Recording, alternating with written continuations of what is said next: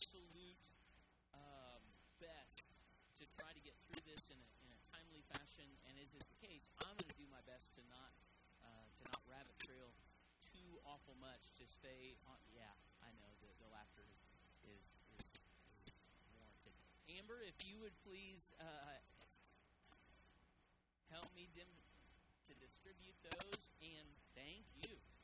And um, we're going to be talking tonight about about worship, and to be honest with you, this is an easy topic for me to rabbit trail on, just because um, it it's been such a long, it's been such a big part of my life, um, and um, not because I'm by any stretch of the imagination an authority on the topic, but just because I've been, you know, I've been involved in worship um, in corporate settings since I was 13.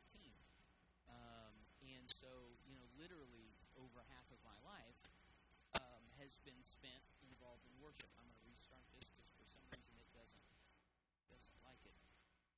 Um, I'm going to take that off of the Wi-Fi. Eli, if you'd make sure for me just periodically to, to double check and make sure we're live, and I'll try to keep an eye an eye down here. I've got to keep one eye towards the eastern sky, obviously, but I've got one eye left then to keep towards the live stream.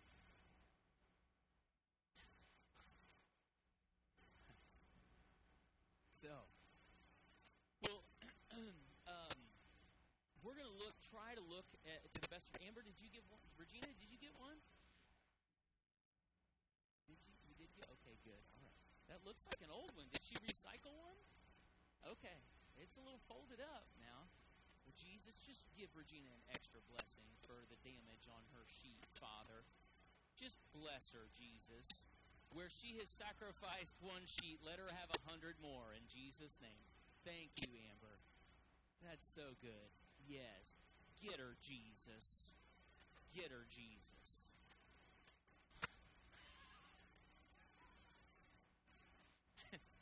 All right, so um, tonight um, we're going to look at um, at what this means. And this is interesting. Did somebody get um, by chance? I may have to grab my laptop because some of my ah, ha, ha, ha, ha. good stuff. Um, so I'm going to share with you um, kind of an, uh, an opening. I, I was able to do some some writing um, on this topic, and, and so I'm just going to share with you a few things that that we looked at. But the goal for tonight, if I can say that, is to attempt to, as the best we can, to make it clear why God wants us to worship. And that is such a broad topic that um, you know there's all kinds of things. You know, we're not. Uh, maybe I should start with what we're not going to get into, just so we we kind of maybe carve our our, our, our thought out. We're not going to get into tonight the fact that we worship God because He's worthy. He is. That's not the point. We're we're not going to get into tonight that when we worship, um, we align ourselves with intercession because worship and prayer are married. We're not going to get into that. That's that's absolutely valid, um, but that's not what we're going to get into. We're not going to get into the fact that when that when we worship, we demonstrate something that we're going to be doing for all of eternity. That's something that's true as well. And in many ways, I think personally that in a framework and in a heart of worship, we probably are most closely demonstrating what we're going to be doing for the rest of eternity that we can on this side of eternity. Does that make sense? We're, we're positioning our hearts maybe in the most close demonstration of what we'll be doing for the rest of eternity. But specifically, we're going to look at the threefold way that worship, I why I think God created us to be worshipers. The goal of worship is to establish one thing trust. Now, part of what we're going to do tonight is I'm purposely going to try to put you on your heels just a little bit and up in some stuff, and then we'll try to dive into why I'm saying that. Part of what we have to understand about worship is I grew up in a mentality that said we worship God because He's worthy.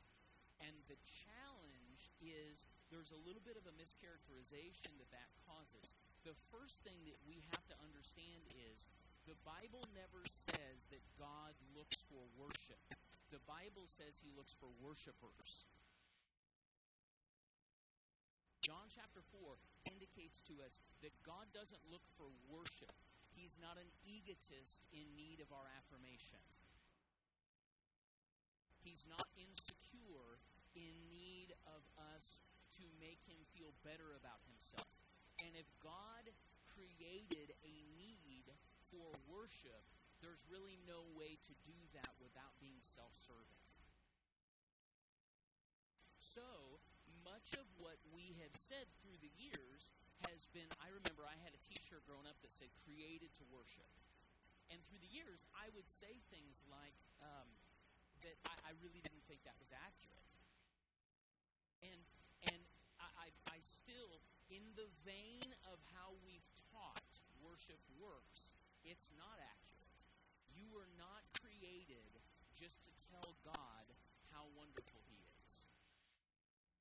Because if you were created just to tell God how wonderful He is, then that means that God in some way was lacking an understanding or awareness of how wonderful He is.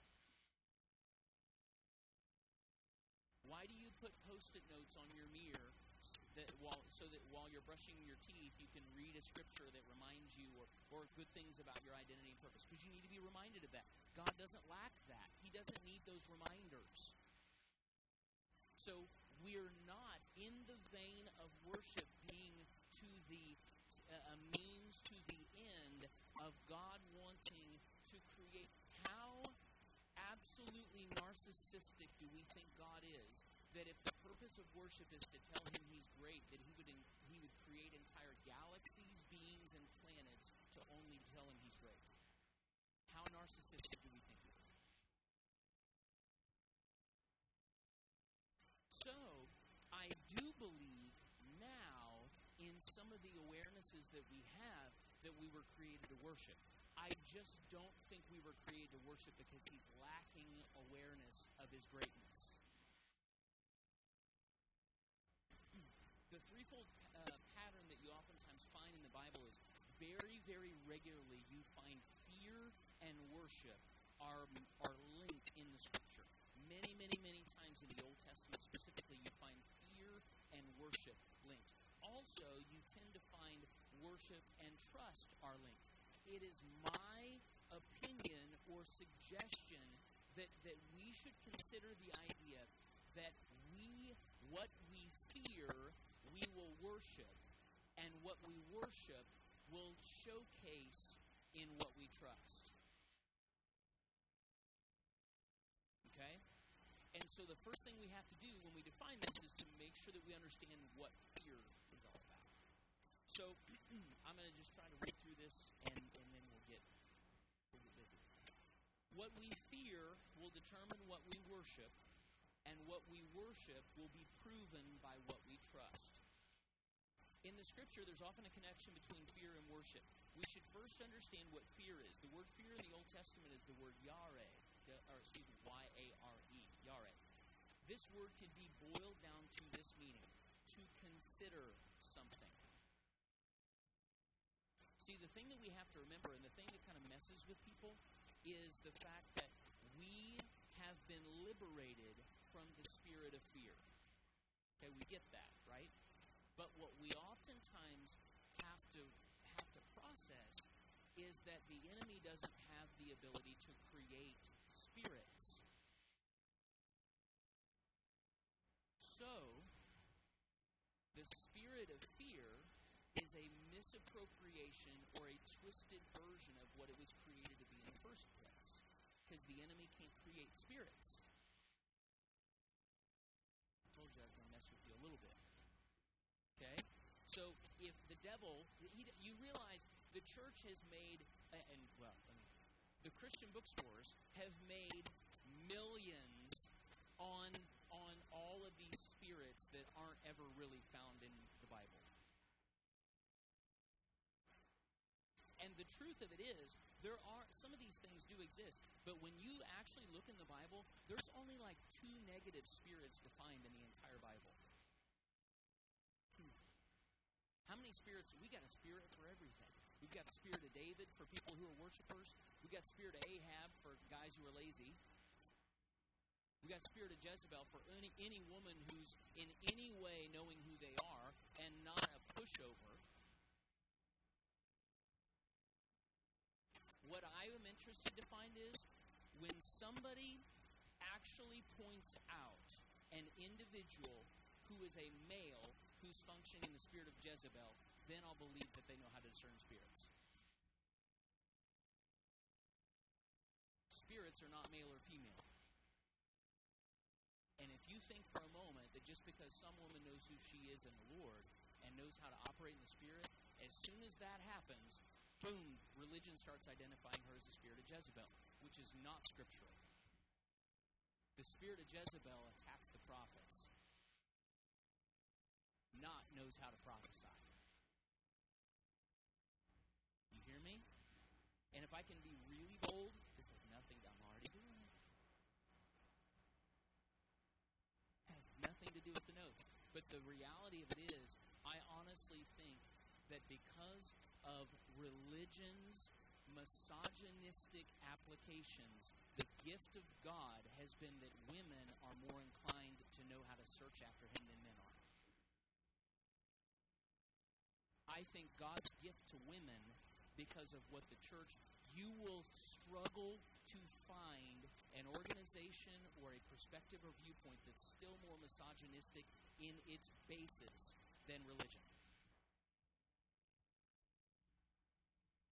I mean, there's still major, major Christian organizations out there that say they're on the cutting edge and yet will not allow there to be women pastors.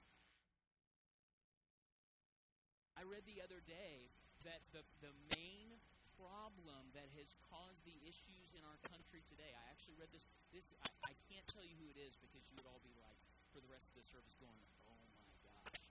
Because this is somebody that we, I have valued in the past. But this individual actually said that the, the, the within the church embracing men and women being equal in their ability and in their function and in their purpose on behalf of the Lord and the Spirit, that the embrace of spiritual equality is what has caused the downfall and prevented us for, from revival. And you know what God does?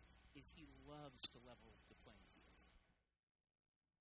He's drawn to the needy and the broken and the rejected and the hurting. So what he does, I think, is look around the room.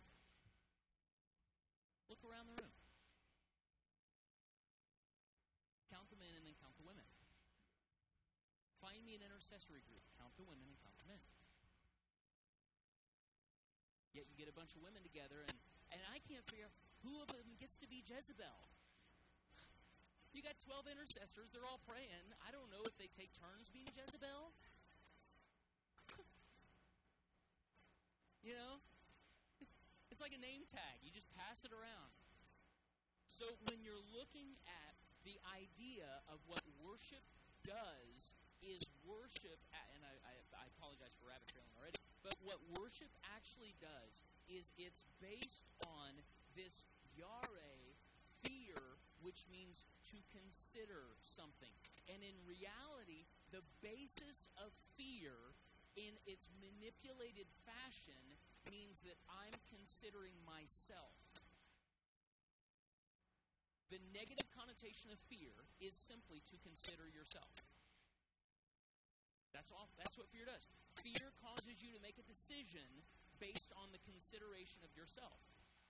Love causes you to make a decision based on the consideration of something or someone else. Every decision we have in life is based out of fear or love. That's all it is. That's why we get to lay down our rights. That's why we get to be the living sacrifices. All that stuff is where we step out of consideration of ourselves. However, enter the fear of the Lord that is totally messed up in the church most people think the fear of the Lord is where we just get scared of Jesus. Seriously, if you I would I would suggest that most Christians cannot describe the fear of the Lord and not use the word afraid. And and the truth of it is, I would argue it doesn't really even have as much to do with reverence as we think because we have a misunderstanding what reverence means. Our fear, our thought process of reverence has a very natural and humanistic viewpoint. And so, as soon as we start thinking about God the way we treat in reverence, the way we treat one another or somebody that we respect in reverence, we've already missed the point. So, literally, when it's defined, there are two ways for the fear of the Lord to be perceived.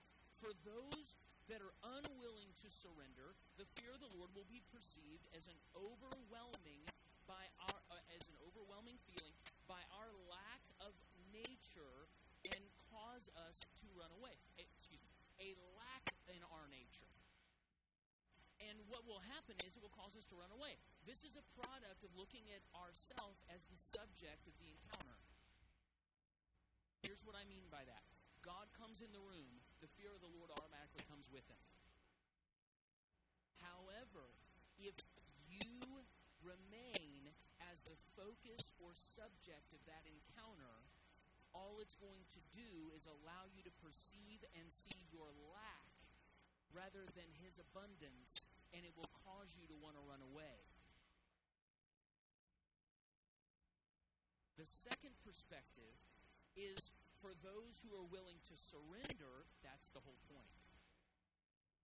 It will be perceived as being overwhelmed by his abundance and the abundance of goodness, greatness, and glory, and his nature as a product of looking at him as the subject of the encounter. Anytime you encounter the Lord and your primary focus is you, you're not going to get it. And so every the, the basis of worship, we're talking about worship here. Let me remind you that worship has nothing to do with music. It really doesn't.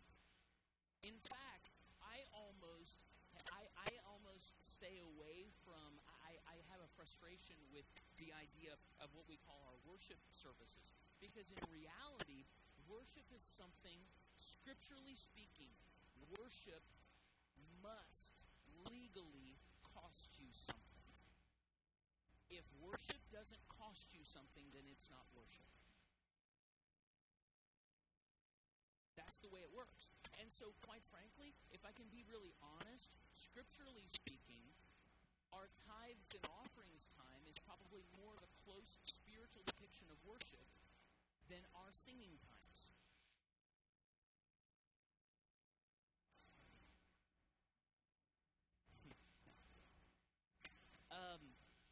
So I'd like to pose it this way.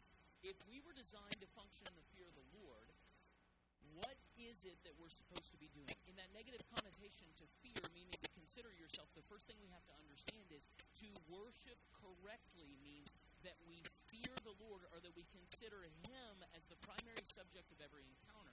Those encounters are supposed to be something that operates from the framework of worship and that always costs us something. And within the goal of worship is then to move into trust. In fact, what I would like to suggest to you is that when you encounter the Lord, the fear of the Lord is where we consider his nature for the purpose of the Lord instilling and establishing within us trust. So, do you want to know why we worship? We actually don't worship because he's worthy, even though he is. We worship, and we were designed to be worshipers because He wants to establish trust with us. It is from this vantage point that we are empowered to think creatively within the confines of His Lordship. There is actually more liberty in the Lordship than there is outside doing what I want. Here's the wild thing about how this actually works it's the logic of the kingdom that says there's actually more room inside the house than there is outside the house. It's the logic of the kingdom where we come into worship and see Him and have an encounter with Him and are drawn into seeing His nature. Because in the midst of His nature, I can see what He's called me to be. Because part of what we do is, as we see Him, we're going to look at the scripture, but we're made like Him. So, do you realize that it's His love that has actually designed us as worshipers, not so that He can be told how great He is, but so that we have the opportunity to see Him and be made like Him and then trust Him. And the way we then walk in the world is supposed to be a demonstration of where our trust is. Ultimately, the way this works is you come into church during a sing along time and the music is playing and it is rip roaring, and you can be have your hands to the sky and be declaring to God how great He is and dancing your shoes off. And if you don't walk away with a greater measure of trust, it's not been worship. And that sounds condemning, that's just the reality. My, let me let me say this. I should have said this at the beginning. My goal is not to shame anybody. I'm not. This is not condemning. I want this to be freeing for us because unfortunately, what's happened is we have so framed because worship has become. And here's the way the enemy works, and here's the way religion works. Is to take something that is to redefine our identity and establish us as those that demonstrate His nature to the world, and in some way, retrofit it into something that feels good and appeases us but never changes who we are. That's what that's what the enemy does, and that's what honestly the spirit of religion does. And so worship now has become a very cultural hot button. And so what happens is we then have frameworks in our in our mind where we think as soon as the music stops, worship is over. Then we've got this whole other framework over here that says everything I do is worship. Well, no, it's not. I mean, I'm just being honest. Everything I do isn't worship. Now, what we say is, well, it's as unto the Lord. I really don't like that saying. I really don't. It's just something that's always been irritating to me because somebody says, you know, as an example, I don't know, you're, you're pulling into Walmart and, and there's um, a, a car coming for the other direction. You have two choices. You can either like quickly whip into that open spot or you can stop and go, you know what, they've got a handicap sticker. I'm going to let them have that closer spot. I can I can walk, right? And when and as soon as we do the thing that should be just natural human kindness, our immediate react, reaction is it's as unto the Lord. What? That doesn't make any sense. Yes, everything we should do should be unto the Lord, but that doesn't make it worship. Really doesn't. It does not make it worship. So, what we do is we then inherit, because here's the point, is it should bring us into a, a real awareness of who he is in the fear of the Lord. In fact, if you actually look at the scriptures in the Old Testament, you find that fear or a, a recognition of lack, if I can use that term, is what always preceded the people of Israel beginning to worship other gods what would happen is they would feel like their crops were not producing, going to produce the harvest they needed. So what they would do is they would embrace one of the other gods from the heathen tribes or heathen nations that that represented the uh, uh, fruitfulness of crop. They would do that. Why? Because you will worship what you fear. And you will in what you worship. I'm going to be honest with you. Everybody worships. Everybody worships. Some people worship their family. Some people worship their job. Some people worship a hobby that they have. Some people worship their. Um, some people worship themselves. honestly, you want to know the greatest, and it has nothing to do with like having an idol that you bow down before, you know. But you know what? You know the easiest test to see if somebody worships himself, and not don't test anybody else. I'm saying test yourself. It's not like you're laying a fleece out for the guy up the street. I'm just checking on you. No, the, the, the easiest way to check is most control freaks worship themselves. Why? Because they're the only thing they trust in. Do you trust? Do you worship your job? The easy answer is do you trust your job or do you trust that He's a provider? When the offering plate comes around, do you get offended Or do you get into generosity? If you get offended, you worship money. That's where your trust is. It's very simple. It really is very, very simple. And everybody goes, Well, I just like to worship whenever I hear, you know, shouts of the Lord. Well, that may really be a moving thing for us, but that's not what it means. The Old Testament word for worship literally means to lay on your face in commitment to something, and the New Testament word for worship means to kiss. In fact, to kiss the hand of the master. And so when we're talking about it, it has to do with saying, I'm willing to lay something down so that I can demonstrate this nature. And I would venture to say that you can literally look at your heart and evaluate the places where negative applications of fear are prevalent, trust is going to be lacking. Here's the beauty. So let me let me really try to make this as visual as I can. Fear is here. This is where we fear something, whether we fear pain, whether we fear rejection, whether we fear, you know, whatever it might be, whatever it is.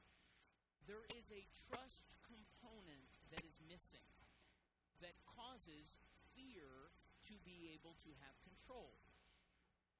This is the mercy and the grace of a good father that says the way I get you from here to trust is worship.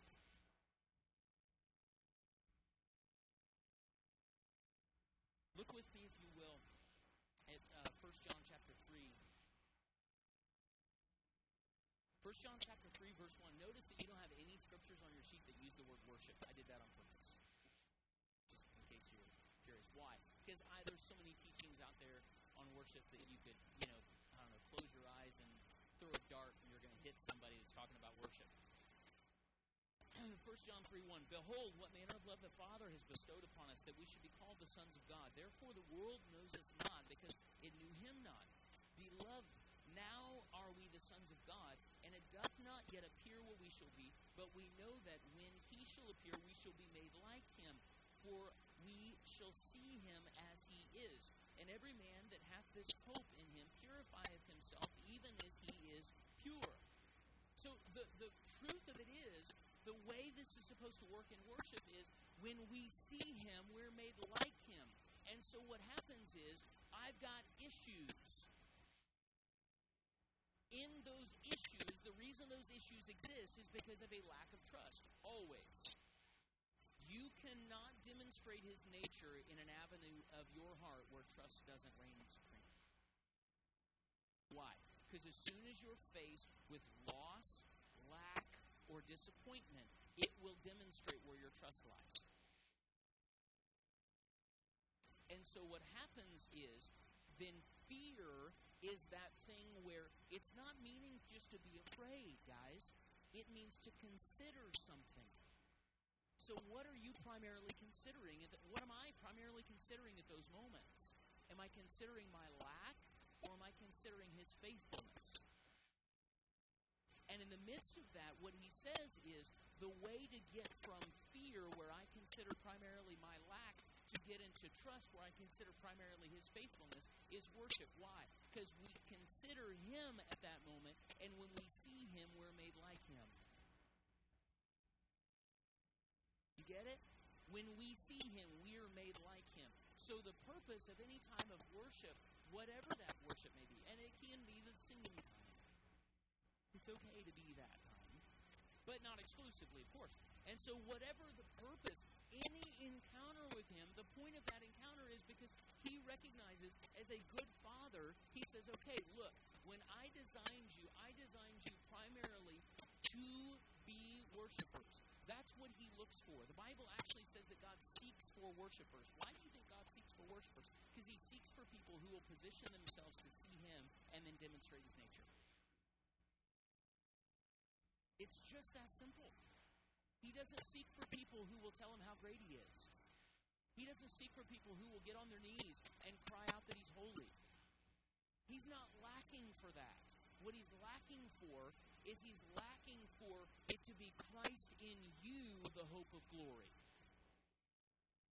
It's supposed to be our job to demonstrate to the nations that he is everything they need. And I honestly believe that people could see God for who He is, our churches would have to be open 24 hours a day. The problem is we've been telling people He's other things. And you may not have ever opened your mouth to tell them, but you've shown them, we've shown them these other things. I don't know if you read the news today, but um, the, the um, Austin bomber um, is, is now deceased. Um, in the process of them capturing him, he, he actually detonated a bomb and know, is, uh, is now deceased. But they've actually found that um, that he was a very outspoken Christian. Where he got his training in self defense was a, a group called Riot. And I don't remember what the entire acronym stands for, uh, but it's something about righteousness of something truth. And it was a, a homeschool Christian group that, that got together and did a Bible study, but then it became fascinated with um, like um, survivalist kind of stuff, where you learn to, you know, I don't know. I guess it's what they're doing now with the leftover Y2K supplies. Um, but um, but the, you know, they're, that's that's. Just going to be honest with you guys. We have to remember that's not us, but the world doesn't know how to separate that he's not us.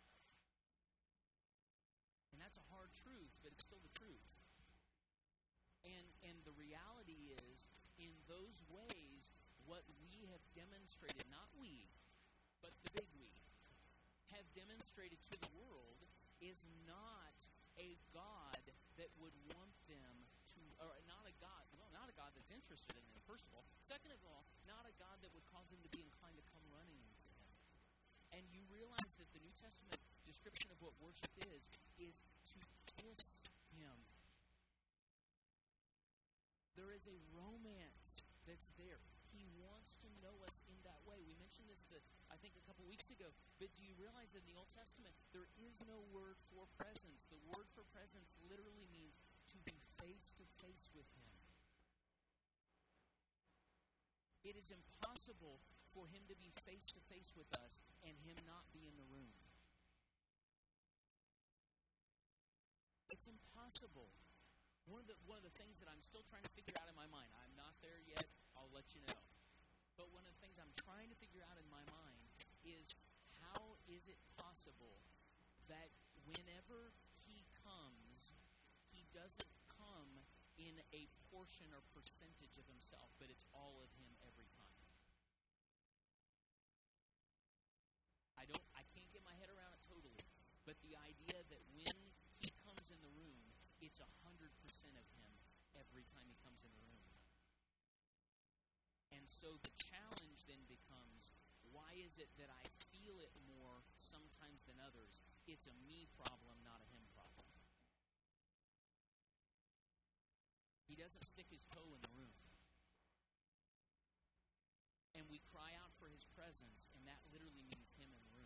The, you know another word for uh, a word we use around Christmas time a lot, Emmanuel, God with us. That word in in just the most basic uh, sense is presence. God in the room, and there's and he's it's not a little bit of him; it's hundred percent of him every single time because he holds nothing back. And so when we see this, that we would be made like him, that's the point. His presence in the room. So what happens when we welcome his presence is we welcome him in the room so that we can behold him and be made like him. There is no greater gift that God could give than to create us with a design to innately be worshipers, knowing that when we engage in worship, we have the opportunity to be more and more conformed into his image because we're beholding him. He literally created us to be wired to do what we're needing to do to correct what we're in lack of. That's a pretty incredible Father. He literally wired us to be worshipers, knowing that worship is what was going to take to get us right. That's just incredible. It's it's like it's it's this thought that he says, I already know your deficiencies, and I've created you and hardwired you in a way to deal with your deficiencies if you'll just allow me to do it. Isn't that great? That's just how he is. I love that. I love that. Another passage actually says, another New Testament passage actually says, as we see him, we become like him. So it's not just when we see him, it's also as we see him. What as we see him means is it's not off in the distance. That scripture has been relegated to rapture theology for far too long. When we see him, we'll be made like him is not what happens when you meet him in the eastern sky. What's when you see him, you'll be made like him is the fact that he do you realize that between the the, the crucifixion and, and Jesus' ascension, he appeared 11 times. Why? Because he loves to appear, and in doing so, give showcasings of who he is so that people can step into who they're supposed to be. Any identity about yourself that hasn't come as a direct result of an encounter where you learn more about the identity of him should be questioned. It's just that simple. So, let's look quickly at um, 1 Corinthians 13. I've got like a page and a half of notes we've skipped so far. That's okay. 1 Corinthians 13 says, For now we see through a glass darkly, but then face to face. Now I know in part, but then shall I know even as I am known. And now abideth faith, hope, and charity, these three, but the greatest of these is charity. So this thought is, is a little bit fascinating to me because when we, I, have this has been on my mind actually quite a bit, um, this passage specifically. And it's, it's interesting primarily because this thought of, of knowing as I am known is interesting. Once again, we've relegated this to the afterlife, to eternity. But knowing as we're known, what I would like to suggest to you is this does not rely on just the Bible. My opinion, has anybody ever heard of C.S. Lewis? Anybody like C.S. Lewis? Do you realize C.S. Lewis said that one of the greatest dangers of the postmodern church was trying to turn the Bible into a deity? Us worshiping the Bible as if it was Him, what he considered one of the greatest dangers of the modern church. Why? Because what happens is, as soon as God tries to do something, we say, well, show me that in Scripture. You know what my favorite, favorite verse for that is? Psalms 115. God does whatever he pleases. He just does whatever he pleases. And he really doesn't ask us our opinion. Why? Because in the midst of that, the goal is always to draw us into an encounter whereby we can be made like him. And for we know, even as we are known, oftentimes what happens is because of a misunderstanding of identity or what we are known will limit what we can know. You know even as you're known. If your knowing, meaning who you're known as, in your heart is lacking, then you will also lack in what you can understand or what you can allow Him to do. It's just that simple. So, why does He then bring us into these encounters? He brings us into these encounters because we know in part, we prophesy in part, and there is a requirement that hinges us upon one another. And part of what we have to recognize is that fear leads to worship, where we consider Him above all else, and then worship leads to trust. And in that, we begin to know as we're known. We begin to see the identity that He's called us to. And part of the generic nature of the identity He's called us to, we've said the identity we're called to is to be intercessors. That's true. We've said the identity we're called to is to be worshipers. That's true. We've said the identity we're called to be is people that study the Bible. All of that is true, but if that's all you know yourself as, that's like the, the, the knowing yourself as a soldier who just knows your badge number. He wants more than that, is my point. Do you realize that scripturally speaking, it's very, very, very, very, very, very, very rare. I almost put this on Instagram and I got fear of man probably.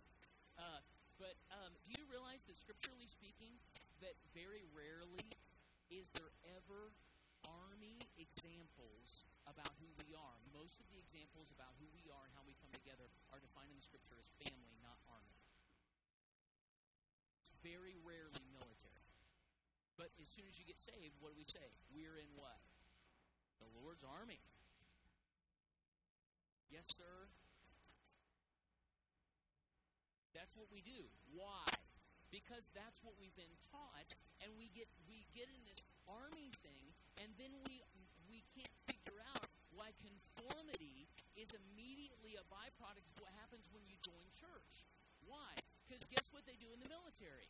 You got the same haircut, you got the same clothes, you get up at the same time, you go to bed at the same time, you look at the same stuff, you talk the same way, you do the same thing. It's all about conformity. So when we try to take a military mindset, which is never how we're supposed to exist, and apply it to church, then we wonder why we can never get into real unity, because until we get past conformity, we won't get into unity.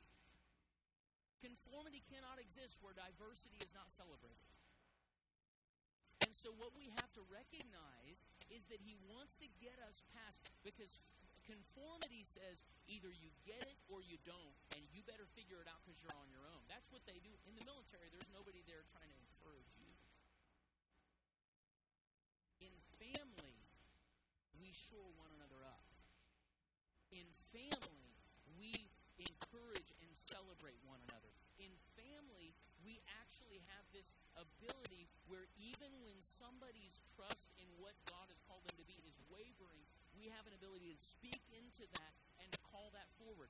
Do you realize? I think I've actually, yeah. Do you realize that the idea of singing to God and not just about God has only been active in church for around 30 years? I'll say it again. Do you realize that the idea of singing to God and not just singing about God has only been active in the church for about 30 years?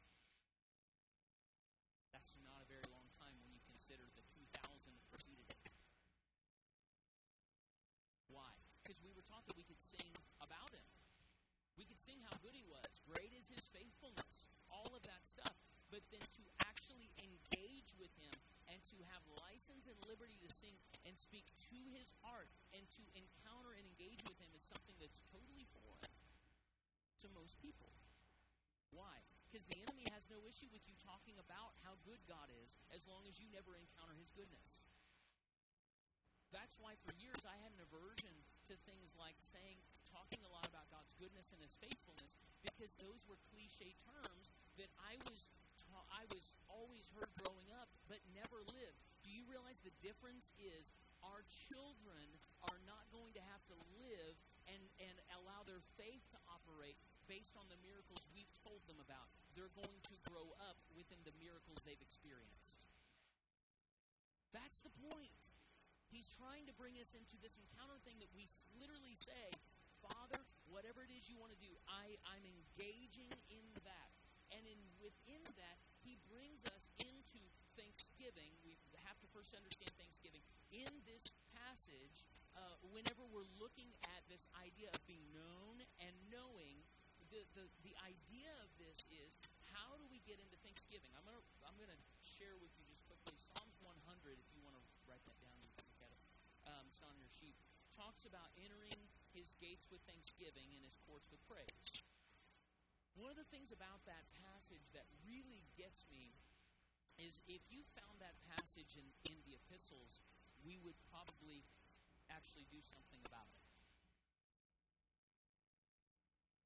There's a lot of stuff in the Psalms that we just kind of relegate to not really needing, but if Paul said something, then we need to do something about it. And when it talks about the, the idea of thanksgiving and his courts, it, it is, uh, in fact, two verses previous to that specific verse, it talks about how we come into him in worship. So there is this progression of, of, of um, thanksgiving, praise, and worship, and he desires to bring us into a greater and greater point of encounter with Him.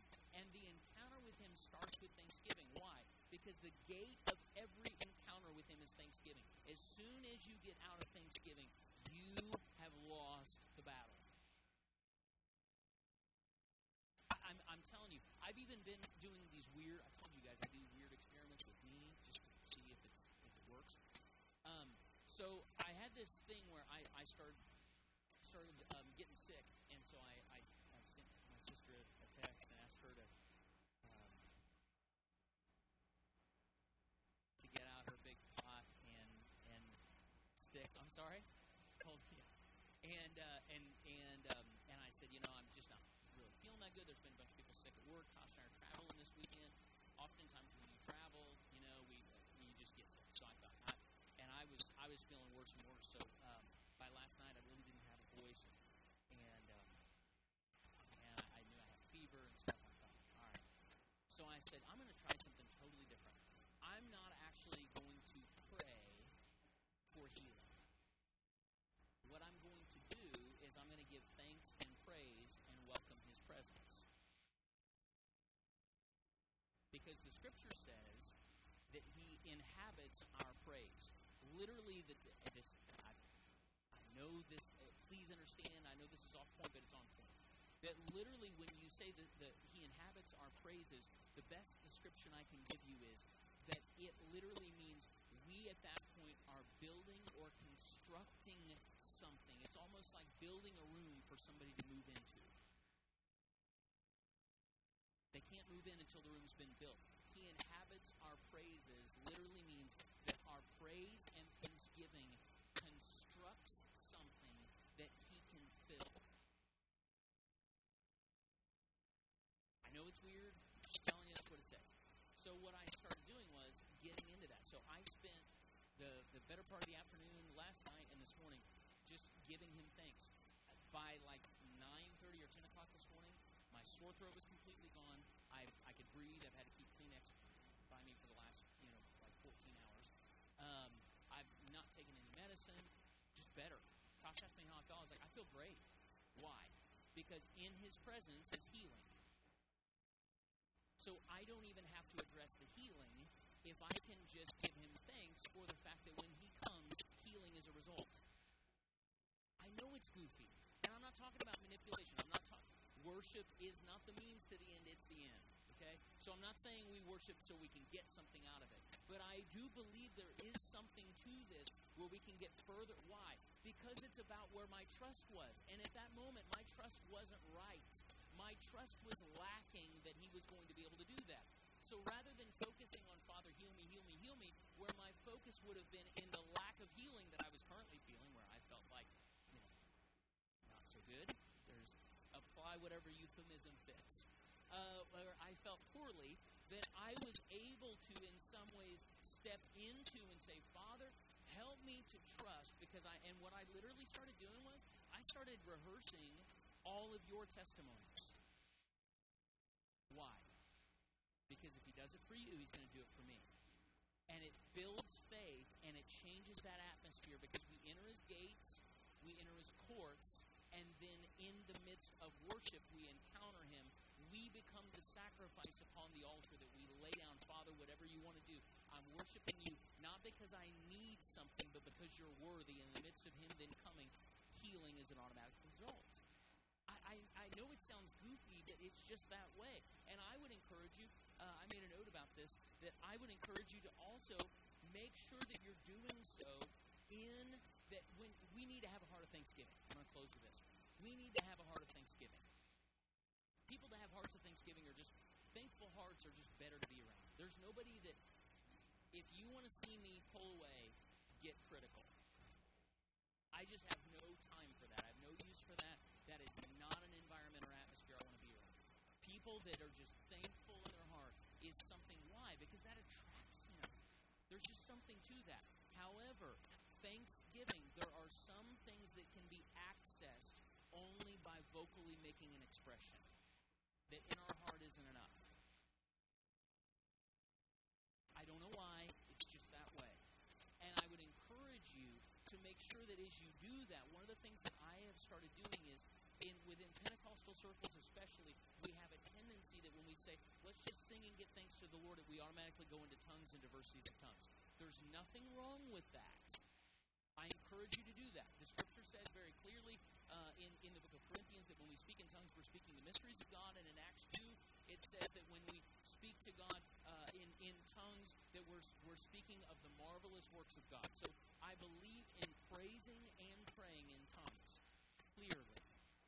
However, I do believe that sometimes if our default is only to be in tongues, then we sometimes miss the mental thing that he's wanting to do in restoring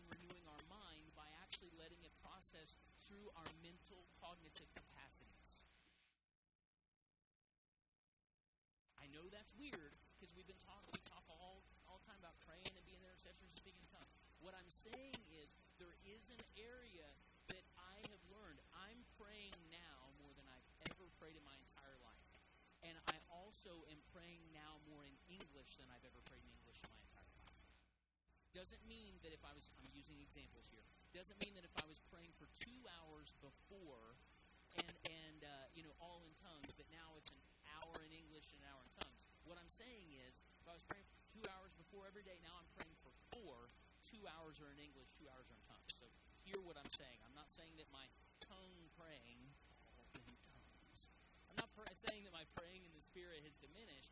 What I'm saying is, I've learned that there is something that only gets engaged. Why? Because he says that we should love the Lord your God with all your heart, soul, mind, and strength. And if my mind never engages into the equation because it's always by the Spirit, then there's some things that just don't get touched. And I need my mind to be restored and renewed and cleansed. I need it to be where my mind thinks in line with how he thinks. It's only ever thanking him in tongues, I'm just never going to get there. Last thing I'm going to say. I was reading the other day, and um, some of you will, some of you might might be aware of how this kind of works. But I was reading the other day about um, hunting dogs. Don't ask why I was reading about hunting dogs, but just an article that kind of came across probably at the airport, and um, I was reading about these um, bird dogs specifically, um, like for pheasant hunting and quail hunting, things like that. And um, that what they're they're called pointers, you know, oftentimes.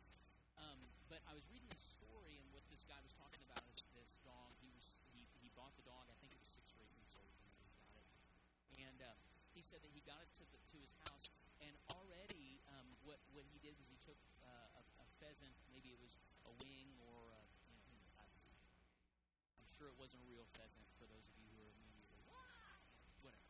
So uh, something pheasant scented, um, and put it on a fishing pole, and would use that to go around the yard. And as soon as the dog smelled it, what they do is they would point their nose at that thing. This is a six or eight week old dog. It's had zero training, and because it's instinctual to do that. So he said what they did next is they took that dog and they put it through training. Why? Because instinct is not enough. In the spirit, we all have instincts. However, training and discipline is part of how we get to where we can function correctly and adequately. You can have a horse that knows how to jump a fence, but after training, it knows how to jump a fence with purpose. And and one of the, my favorite definitions of this, when you look at the Old Testament scriptures, is meekness. Meekness is literally controlled strength. Meekness is an inclination that has been trained and honed to operate at the will of the master. So they take this dog and he goes he goes to hunting school and goes through all that stuff, and uh, he comes back. And one of the things they did next was they started working on team hunting because what they would do is they put him out in the field and it runs across the field, and as soon as it smells the bird, it stops and it, it lifts its paw. I, think I'm correct here, lifts its paw and it turns its its nose towards where the, the birds are. It points that out. There's this deeper level thing that's instinctual to them. What's not instinctual is that when they do team dog hunting, team dog hunting is what they call a brace hunting, where there's a second dog. They'll run back and forth, and what one do is it will actually recognize. So if dog A smells something and stops and points, dog B may not have smelled the bird yet, but it recognizes that a bird has been identified and it stops and points at the other dog. This is actually called honoring the point. One of the things he really wants us to do within honoring correctly in this house is he's trying to get us to a place where we honor what it is the Lord's doing, even if we're not the one that it's happening to. And oftentimes, the best barometer for what's happening in the room may not be what you're feeling, but it may be what somebody else is feeling. And so I, I experienced this a couple times, and I try to really watch this. Um, there's sometimes, as an example, during prayer, I'll, I'll be praying and I'm, I'm thinking about what it is the Lord maybe wants to do or wants to share. And within that environment, um, I can somewhat be distracted to what He's doing in the environment here. And what I automatically try to do is, if I'm I'm walking, I'm just thinking about what He's gonna, what He wants to say through the teaching, as an example. What I've really been trying to do is recognize that as soon as somebody else feels, senses, smells, recognizes Him in the room, they point. It's my job to honor their point and to change my focus from anything other than the fact that He's in the room. That's how we get to the point that when the when the woman with the oil broke her box Lord's feet and that oil washed over him, that's how we get to the point where in our churches, in a worship environment, where oftentimes what happens unwittingly is we take the wildest person in the room and the rest of us rein them back to moderate them to what we're doing rather than allowing them to be the one who points that he's in the room. And we may not feel it but we point that he's in the room because this one said he's in the room they have now changed the temperature. I now have to adjust to that. I don't tame their expression. I allow their expression to make me more wild that's how in these environments you can have fear worship and trust and oftentimes in these environments of prayer in the environments of his presence whatever encounter it might be those things will cause us to allow these fractures to be corrected because he's designed you not to worship, but to be a worshiper. And that may have nothing to do with singing, that may have nothing to do with music. It has everything to do with what is your focus going to be, and what are you going to consider. And in the midst of that encounter with Him, how do we come to a point where we trust Him in a greater way? Because unlike, you know, that's why you find adultery and idolatry is always linked in the Old Testament. Because it's what are you linking yourself to? What are you partnering with? Okay?